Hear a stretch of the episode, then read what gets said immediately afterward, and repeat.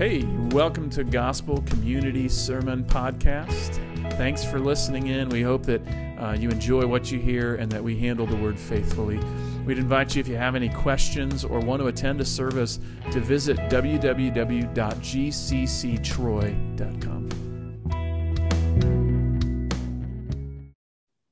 Here's our big idea this morning God uses bad circumstances to spread his good news. God uses bad circumstances, the things that seem dark and shady and uh, uh, hard and difficult, He uses those circumstances for the purpose of His kingdom work in the world. We're going to see this in two particular phases in our passage this morning. First, the gospel's advance in Paul's imprisonment in verses 12 through 14. How does Paul's imprisonment have effect for the kingdom? And then, secondly, in verses 15 through 18, we're going to see the gospel's advance in a divided church. How does Paul's detractors, those who disagree with him, how does that glorify Christ and push forth his kingdom work? So this morning, I want to dive right in in verses 12 through 14.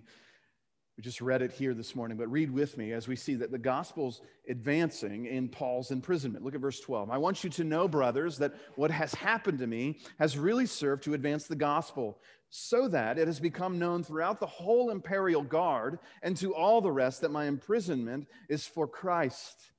And most of the brothers, having become confident in the Lord by my imprisonment, are much more bold to speak the word without fear. See, what happens is this surprising effect of Paul's hardships in verses 12 through 14. There's this kind of uh, twist, this turn that you want to see as God is working out the details of everything that's happened. In verse 12, he starts and he, he says that I want you to know, brothers, that what has happened to me has really served to advance the gospel. See, naturally, we would think that Paul's imprisonment would lead to less gospel proclamation. This is the guy who's written two thirds of the New Testament. This is the guy that does the missionary journeys. This is the guy that's uh, used by God to see the proclamation of the gospel, to see men and women converted to the faith in Jesus Christ, to see churches established in places like Ephesus and Philippi and other places. And so when he's in prison, we would expect for the total gospel proclamation to actually decrease. But Paul tells us that this is not the case. In the circumstance of Paul's imprisonment, the gospel is advanced. Explain the math. It doesn't make any sense, does it?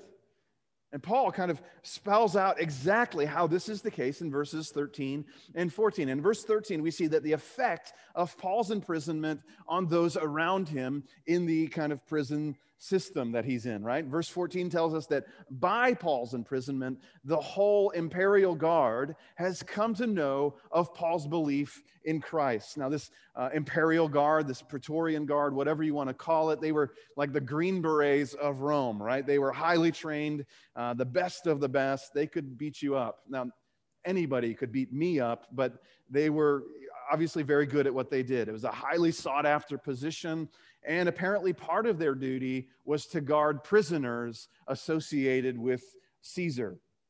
And remember, many had threatened Paul's life. As we read through the book of Acts, there was constant threat on Paul's life, and whether he was dealing with Gentiles or dealing with Jews in Jerusalem, there was a constant threat on his life, and therefore he's put under the protection of this imperial guard. But it's interesting that Paul sees his captors as a mission field. Paul sees those that chain him to uh, the prison cell that he's in in Rome as those that he can bear witness to about the person of Jesus Christ. I remember I was in college and uh, a missionary came to our school to speak to us. Her name was Gracia Burnham. Her husband and her, uh, Martin was her husband's name. They were, he was a missionary pilot in the Philippines. And in 2001, they were at a resort uh, celebrating 18 years of marriage, and uh, Filipino activists of some kind. Uh, this group is, is by the name, I, I, have it written down somewhere here. The Abu Sayyaf group came in to this compound, uh, kidnapped them, and took them off. For a year, they were in captivity under these uh, captors. And during this time, uh, they experienced 17 different kind of gunfights that were going on. The Filipino government would come in and try and rescue them. And uh, 17 times this happened. Well, on the 17th or the 18th time, sure enough, Martin Burnham was shot and killed. And Gracia luckily survived, even though she was injured. But during this year and a half, she described how she had shared the gospel with her captors, those people that were holding her for ransom. See, we, in the midst of our difficult circumstances, can use those difficult circumstances to glorify and to magnify the person of Christ. But Paul also sees other benefits to his chains. In verse 14, he's going to spell out that the effect of Paul's imprisonment, not just on those that he's around immediately, upon those in the church and uh, the brothers in Christ. And Paul tells us that his imprisonment has led to boldness for gospel proclaiming friends in Rome. And, and he says that this isn't just a few people here and there. Paul says that most of the brothers in Rome have been encouraged in their, in their witness. Paul's example has significant effect on those who hear of his difficulty. You know, you, you if you've ever played sports, what happens is that uh, if you play with bad competition, you play down to their competition, right? Uh, and when a teammate is playing well, tend, you tend to rise to the level of their competition. That's why I bring every team I'm on down, right? That's what happens. But it's like this in the kingdom. When, when a brother suffers well, and we see that, or a sister suffers well in Christ, we are elevated. We see the work of the Spirit, uh, the transformation of the life right in front of us, and we're encouraged to pursue this witness. See, God uses our afflictions for his glory. We all know this, right? We, we quote the verse, we have it on a throw pillow somewhere, Romans 8. We know that for those who love God, all things work together for good. For those who are called according to his purpose. And we know this in our minds, but when we go through the difficult times at work, or we go through difficult times in our family, or our health is, is threatened, when we get COVID 19, or we have cancer, or whatever else, and we're, we're feeling like the world is pressing on us, here it's harder to believe what Paul says to us. What we have in Philippians chapter 1 is a particular application of that verse. How is God working all things to good through Paul's imprisonment? He's working the good when Paul's imprisonment leads to witness to these imperial guards.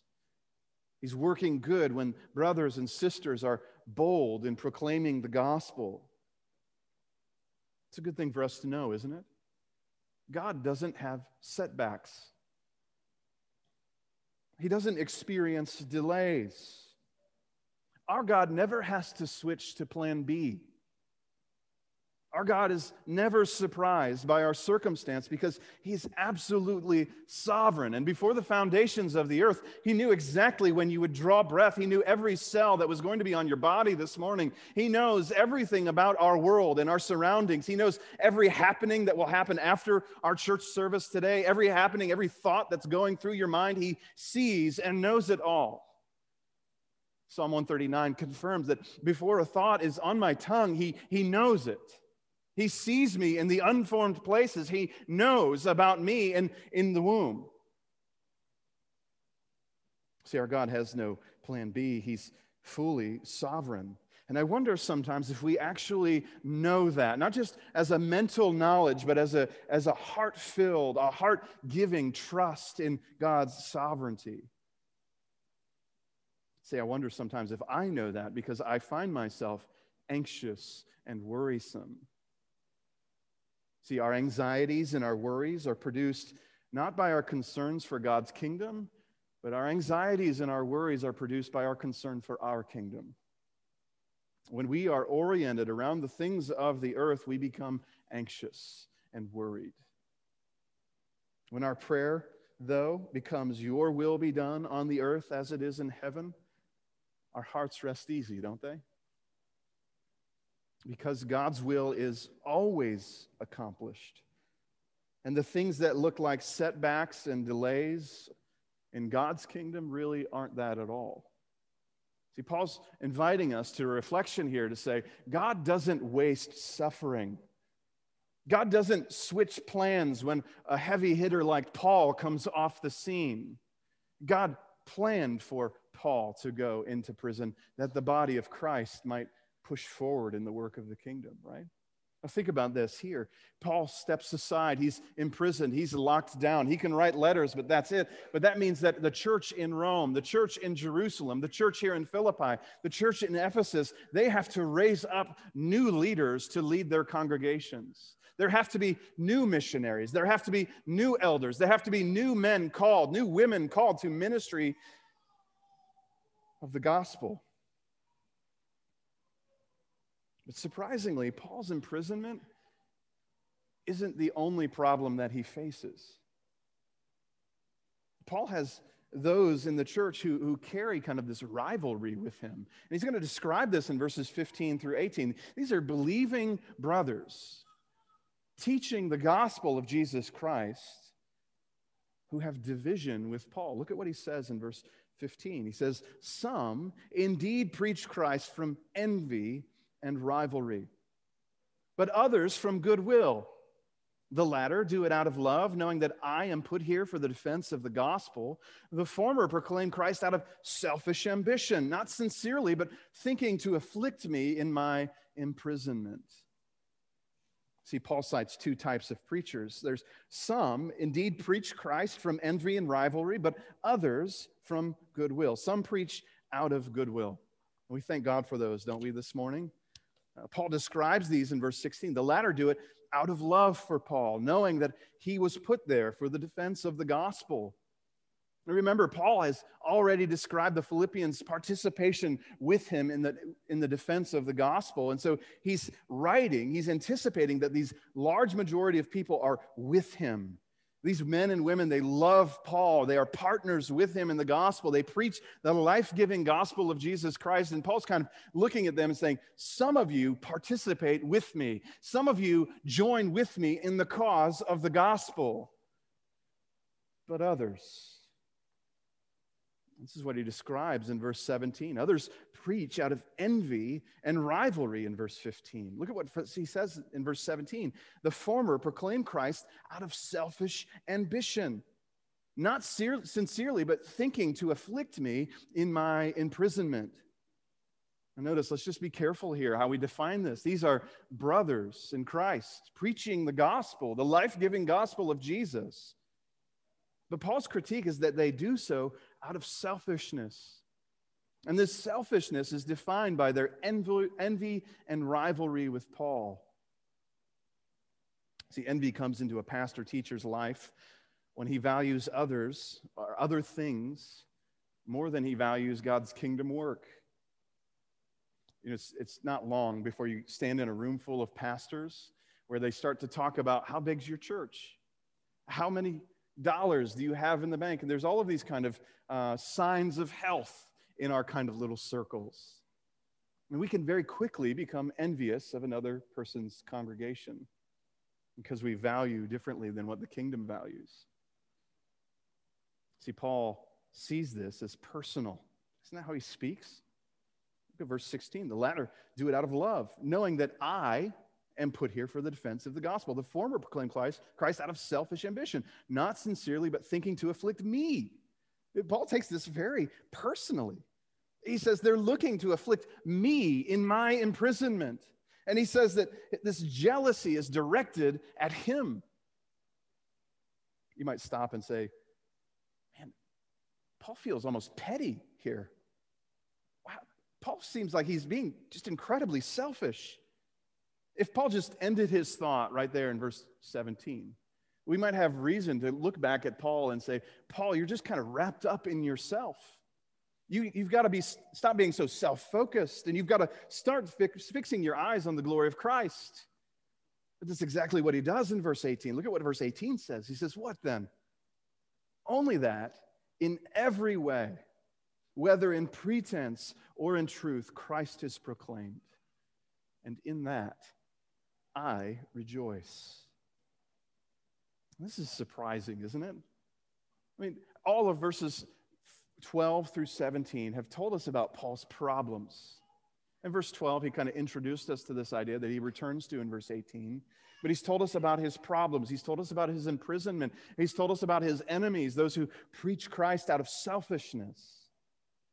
Verse 18 then spins all of this information in a Godward direction. Look at what he says. He says, in every way. Literally, in always. That is, uh, no matter what is happening in Paul's life, the gospel is moving forward. Paul brushes his teeth in the morning, the gospel is proclaimed. Paul ties his sandals or whatever he does, right? The gospel moves forward. Paul is saying in everything, God, the sovereign God of the universe, is pushing his kingdom work forward in every way, in all ways. It matches what we see in Colossians chapter 1, one of my favorite passages where Paul is writing. He's introducing this letter to the Colossian church, and he says, The gospel is always bearing fruit and increasing. Do you believe that this morning? Do you believe that even in the midst of a pandemic, the gospel is bearing fruit and increasing? Doesn't it feel like we've been put on hold, like we hit the pause button on life for a year and a half? And yet, God is working his glory in the gospel right now. See, Paul is telling us unequivocally that God is always doing his work in the gospel. Just as Joseph could look at his brothers in Genesis chapter 50 and say, What you intended for evil, God meant for good. So Paul can look at his problems, his difficulties in life, and he could say, In every way, the gospel is advancing. Look what he says next. He says in verse 18, he, he says, in, Only that in every way, whether in pretense or in truth. That word pretense might also be translated as an outward showing. It's kind of putting on like a costume, a, a, presentation for someone else. He's describing these other men who preach the gospel from selfish ambition. It's like they're putting it on like a costume. He defines his statement in every way that now, whether they're ill motivated or correctly motivated, the gospel is moving forward. forward. Ever feel like you blew it? Like you had a gospel opportunity and you just dropped the ball? Ever feel like your sin is so uh, exposed, that someone else that knows you could never come to know Jesus Christ through your testimony. What Paul's telling us here is even those who are ill motivated in the gospel are used by God for his kingdom purpose. Remember, God is the God who used a donkey to accomplish his purpose with his prophet. Surely he, surely he can use my lips as well. So he says it happens in every way, in pretense or in truth. He says that Christ is proclaimed. That is the message of Jesus' death and resurrection for the forgiveness of sins is being proclaimed through Paul's circumstance. This message, which God is constantly spreading in every circumstance throughout human history, throughout the world, is going forward. All things are culminating to the, the storytelling of Jesus' redemptive love and his death on our behalf. And finally, he, he concludes with this. He says, In that I rejoice. This is one of our themes in the book of Philippians Paul's joy. Here he is, chained in prison, opposed by brothers in the gospel, and rejoicing. It's fitting in Paul's mind to remind these Philippian believers of his true joy in the gospel. Even as he sits chained to a wall in a prison cell, away from his home, away from his friends, away from his family, secluded, alone, desperate, he rejoices in the gospel. We might step away for a second and say, what do we have in these verses then?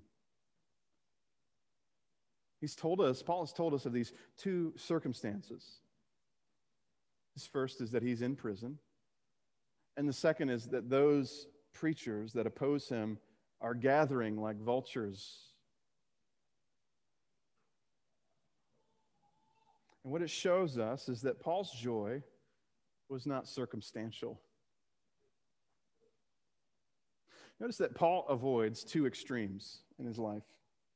Maybe you and I have experienced these things. We, we either tend towards cynicism that says everything is going to go wrong somehow, or we tend toward naivete that things aren't really as bad as they appear.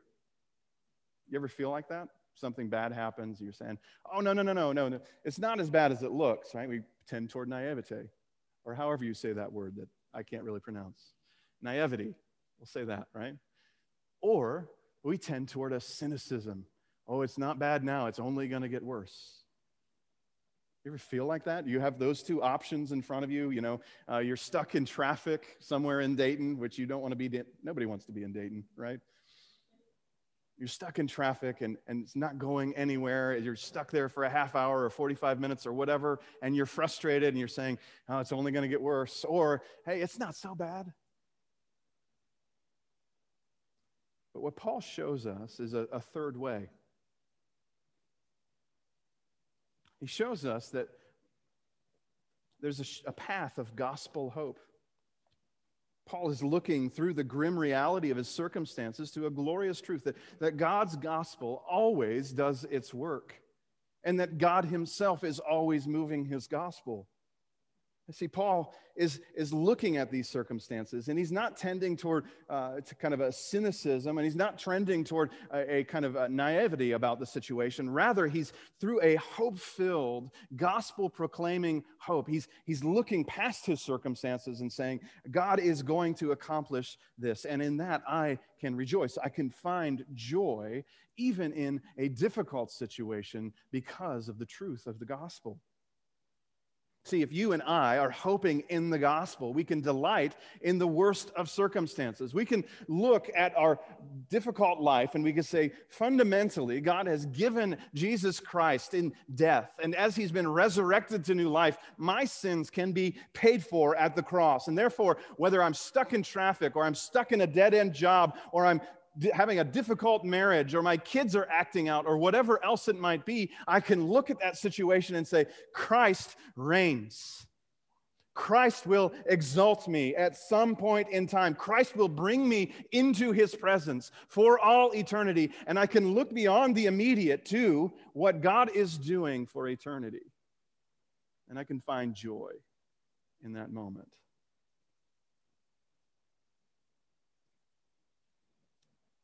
We need an example of how that might go, we need to look no further than our own Savior, Jesus Christ. See, Jesus faced the worst of circumstances to establish the best of scenarios. Have you thought about this? Jesus Christ faced the worst of circumstances to establish the best of scenarios. See, Jesus faced increased rejection throughout his life. Been reading through the book of John, and John is just this amazing story of, of Jesus' life.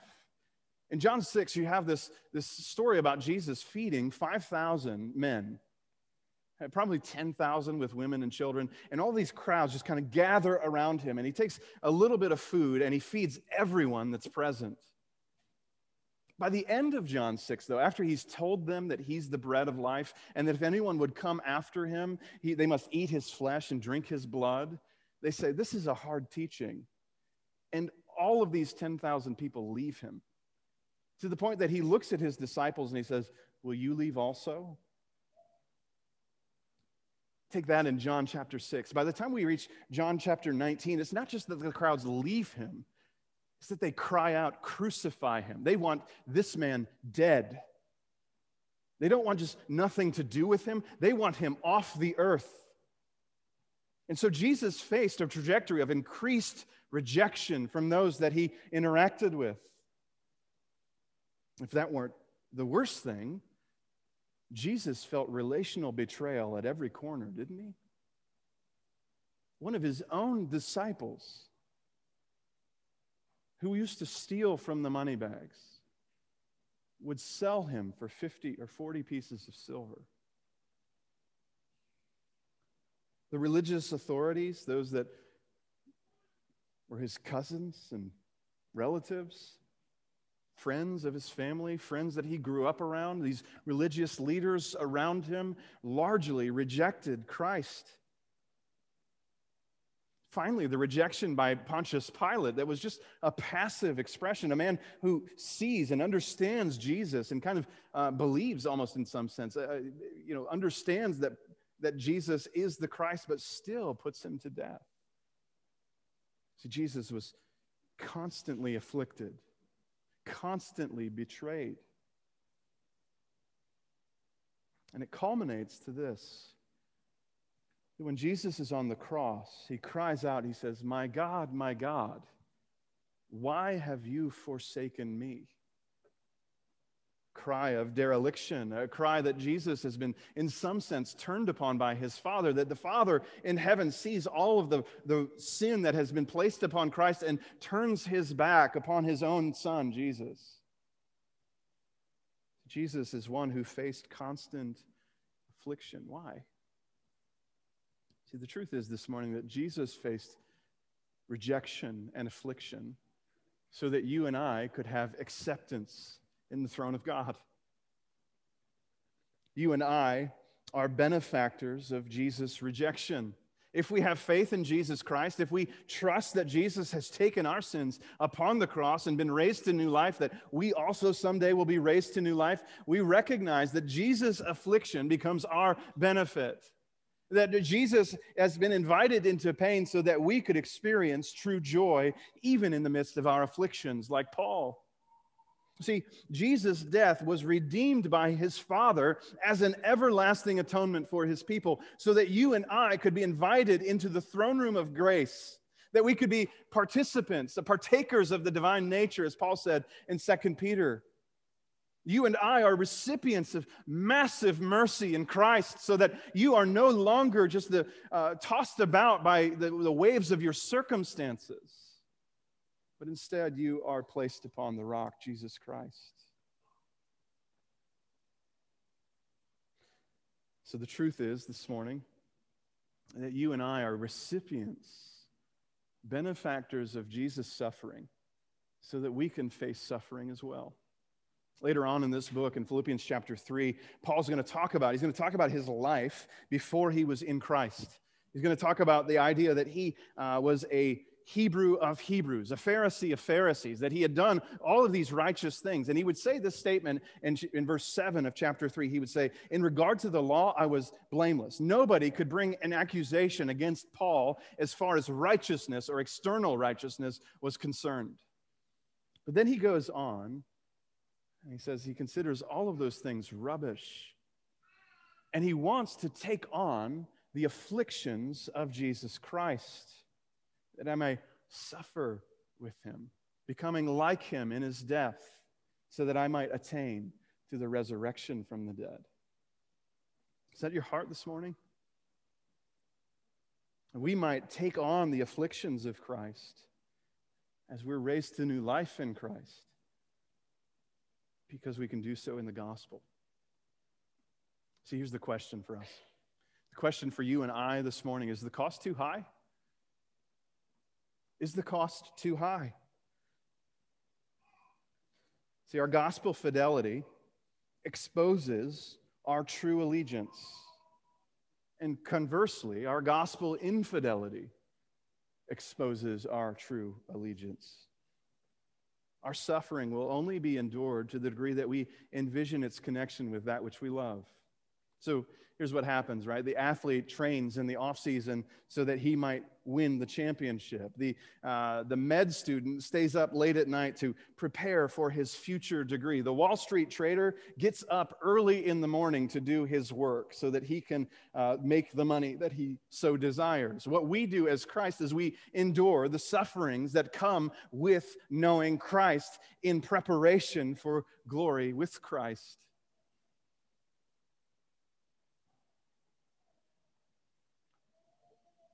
But you and I, we swim in a culture that is so patently selfish. I heard this song earlier this week. And if you like this song, I'm not trying to pick on you. I'm not a country music guy, so I'm just going to say that. But Jordan Davis writes a, a, song and he says, Buy dirt, Find the one you can't live without. Get a ring. Let your knee hit the ground. Do what you love, but call it work. And he says this But throw a little money in the plate at church. Send your prayers up and your roots down deep. Add a few limbs to your family tree and watch their pencil marks, and the grass in the yard will all grow up. Is that what following Christ is? Bringing a couple kids into the earth, having a good job, occasionally throwing a few bucks. Hey, I'm not opposed to you throwing a few bucks in the plate, right? Is that what it is? I'm going to take this and I want to compare it to Luke chapter 14. If, if you have your Bibles with you this morning, I'm just going to invite you. I would I forgot to put it on the screen this morning, but just invite you to turn to Luke 14. We're going to look at verses 26. Actually, I do have it on the screen. I lied. I'm sorry. Luke 14. Just consider the words of Jesus as we look at verses 26 and 27 and verse 33. Jesus says this He says, If anyone comes to me and does not hate his own father and mother and wife and children and brothers and sisters, yes, and even his own life, he cannot be my disciple. Just back up for a second. Jesus is kind of defining what it is to lay everything aside and come after him. And he's defining, he says, if anybody wants to come after me, they've got to be willing to do away with their family. Are you willing that the gospel would advance at the cost of your relationship with your family? Are you willing? Are you willing to put your family right there on the altar? Goes on in verse 27 he says whoever does not bear his own cross and come after me cannot be my disciple. Are you willing are you willing to put your own health and well-being your own existence on the altar as a sacrifice for the glory of jesus christ Verse 33, he does it again. So, therefore, any of you who does not renounce all that he has cannot be my disciple. Are you willing that the gospel would advance at the cost of everything you hold dear that doesn't please Christ? Are you willing? Because that's the call of the gospel. It's not just a little addition to my life, it's, it's the center, it's the heart, it's the core, it's everything. If we are to pursue Christ, we lay down our life, we take up our cross, we follow. Because Christ laid his life down, we do the same. We count everything, every loss as gain because of the glory of Jesus. Amen. See, I wonder if there's any greater time for us as the present to count the cost. God's purpose in the gospel is becoming more and more clear as our nation becomes more and more divided, more and more separated, more and more fractured, more and more confused. The clarity of the gospel drops like a bombshell. And it brings the clarity of Jesus Christ to our people. See, I long for the day when we might send out missionaries and church planners, pastors and elders and evangelists and deacons and deaconesses. We might uh, raise those people up here at Gospel Community and raise up a witness of people here that have counted the cost and wrapped their arms around the purpose of the gospel in Jesus Christ when we might see more baptisms and more discipleship and, and more uh, fellowship and more teaching and more proclamation, all of this to the advance of the gospel at any cost. All because we have learned to value what God values most his glory in lost sinners like you and me. What's the cost? Is the cost too high? For Paul, it meant prison. For Paul, it meant his reputation. For Paul, it meant his former life. For some of us, it means different things. It means a career change. It might mean uh, a reorientation of how I pursue money or whatever else.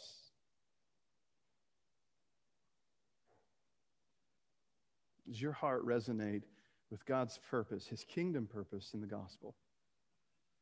And like Paul, are we willing to say, I rejoice? in the midst of difficult circumstances because the kingdom, Christ, is moving forward and the gospel is proclaimed. Let's pray to that end. Let's pray that God gives us the strength to be that. Lord, we ask now. Lord, even in the weakness I felt this week, I need to be reminded of, of your kingdom purpose. Lord, that you are advancing the gospel for your glory, for your honor. And so, Lord, allow our hearts and our minds to resonate with your purpose in the gospel. Pray these things in Jesus' name. Amen.